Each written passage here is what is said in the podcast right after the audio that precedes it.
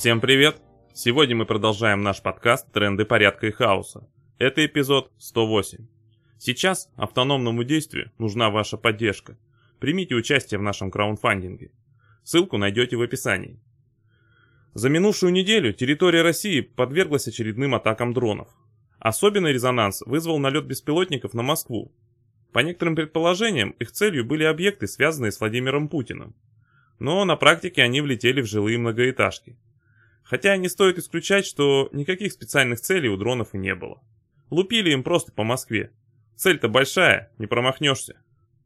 В качестве ответной меры экс-глава Роскосмоса Дмитрий Рогозин призвал заблокировать GPS. Вряд ли, конечно, до этого дойдет, но Рогозин давно сам не сидел, видимо, за рулем в Москве. Иначе бы понимал, что дорожное движение в столице на этом остановится, и мегаполис погрузится в хаос. От постоянных заходов украинских и проукраинских вооруженных отрядов в приграничные районы России, от атак беспилотников по европейской части страны и постоянных диверсий, становится ясно, что государственная власть в России слабеет на глазах. К нападкам Пригожина на Министерство обороны уже все привыкли. А теперь на Пригожина наехали ближайшие подручные Кадырова, Даудов и Делимханов. Пока и Пригожин и кадыровцы прикрываются именем Путина, но явно это уже лишь устаревающая риторика. Помимо Вагнера на фронте сейчас э, еще десятки военных структур сомнительной легальности и разного подчинения, от региональных губернаторов до Газпрома. Во взятии Киева и Львова российские бойцы верят все меньше, зато проходят прекрасную обкатку и боевое слаживание ради передела, который очень вероятно развернется внутри России совсем скоро. потеряла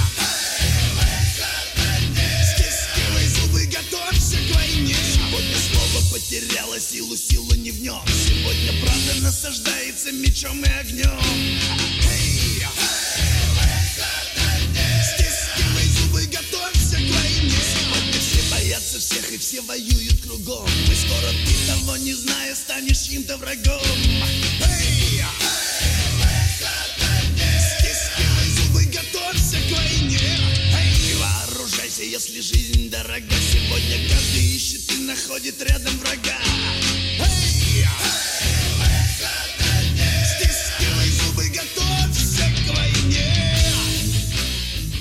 Чем в условиях приближающего краха режима занимается парламент? Правильно. В Госдуме сейчас готовят новый закон, запрещающий смену пола. И да, это логично, потому что нетерпимость к так называемым нетрадиционной сексуальности – это работающая путинская скрепа, несмотря на всю ее глупость и несостоятельность. Но к чему приведет э, закон о запрете менять пол? Еще больше людей, которым это действительно нужно, эмигрируют. Те, у кого нет средств на иммиграцию, будут страдать от психологических проблем. В некоторых случаях будут не только страдания этих людей, но и различные срывы, опасные для окружающих. Государственная борьба с трансгендерами на практике приведет к тому, что смена пола только больше заинтересует молодежь. Вспоминается рассказ знакомого, сейчас взрослого анархиста и отца четырех детей, а в юности панка. Он вспоминал. В 14 лет я что хотел? Как можно демонстративнее послать нахер всех окружающих? Если бы мне сейчас было 14 лет, я бы стал кем? Конечно, трансгендером. Годам к 25 я бы понял, что мне это не нужно, но здоровье я бы себе уже подорвал. Немного о буднях э, релакантов. С начала вторжения в Украину только в Израиль переехало порядка 50 тысяч россиян. Предыдущая массовая волна была в начале 90-х. Тогда из СССР э, уезжали от нищеты, дефицита, серости и убогости. Порядка миллиона человек.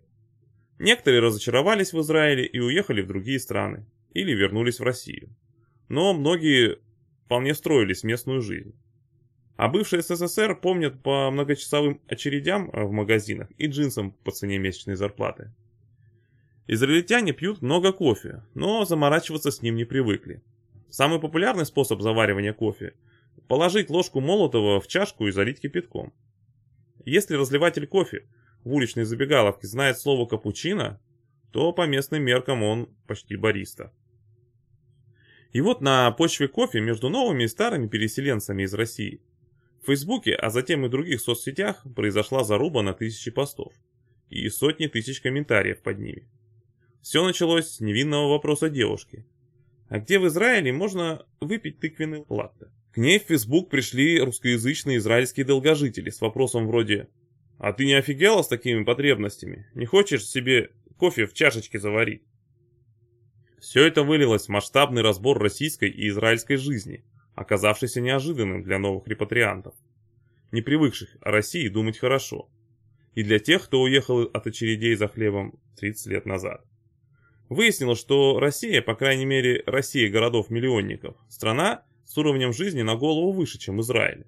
В Израиле удивляет беспомощность местных властей в организации адекватной уборки мусора на улицах, Чудовищное качество сервиса как у коммерческих компаний, так и у чиновников. Российские электронные приложения удобнее израильских и так далее. То есть те, кто уехали вокруг 24 февраля 2022 года, не только спаслись из гиены огненной, но и провафлили родную страну с относительно высоким уровнем жизни в некоторых аспектах. Упустили ее, отдав в руки варюгам и имперским безумцам и упырям. И вскоре грядет шанс это исправить. Никто не знает о том, как нас швыряло из солнечного города в осенние дожди чужого края. Потерянного рая Сады нас так манили И мы ходили их искать Откуда знать нам, дуракам что счастье вечно было там, откуда мы с тобою так спешили. Борьба с нацистами была одной из главных тем для российских анархистов 2000-х годов.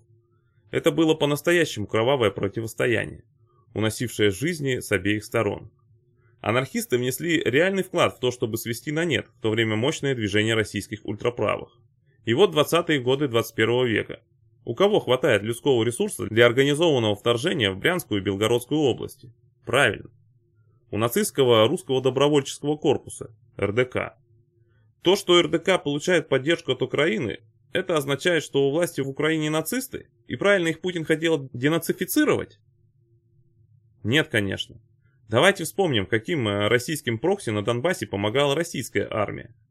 Там были безумные имперцы, сталинисты и прочие свидетели рептилоидов. Что российская ГРУ, что украинская ГУР – структуры, лишенные представления о хорошем и плохом. Их единственная цель – доставить максимум неприятностей врагу. Так что проблема РДК – это не проблема чести украинских военных. Это проблема тех, кто хочет изменений в России. Потому что сколько лет и вновь нацисты первые, кто реально может что-то противопоставить Путину. Приходится слышать, анархисты тоже воюют в Украине с Путиным. Вот недавно погиб Дмитрий Петров. Да блин, Дмитрий Петров погиб не за то, чтобы анархисты тоже воевали. Петров всей душой мечтал и отдал за это в итоге свою жизнь, чтобы анархисты были влиятельной силой, участвующей в строительстве новой реальности в России. Ни Зеленский, ни Байден, ни Навальный нам не помогут. Если мы не будем сами менять Россию, этим займется частная армия Газпрома, русский добровольческий корпус и еще хрен знает кто. Сразу оговорюсь, автономное действие не про партизанскую войну, а про информацию, агитацию и общественные движения. Но у нас большие потребности в новых людях. Хотите с нами сотрудничать и помогать? Ссылку найдете в описании. Ну, вот и все на сегодня.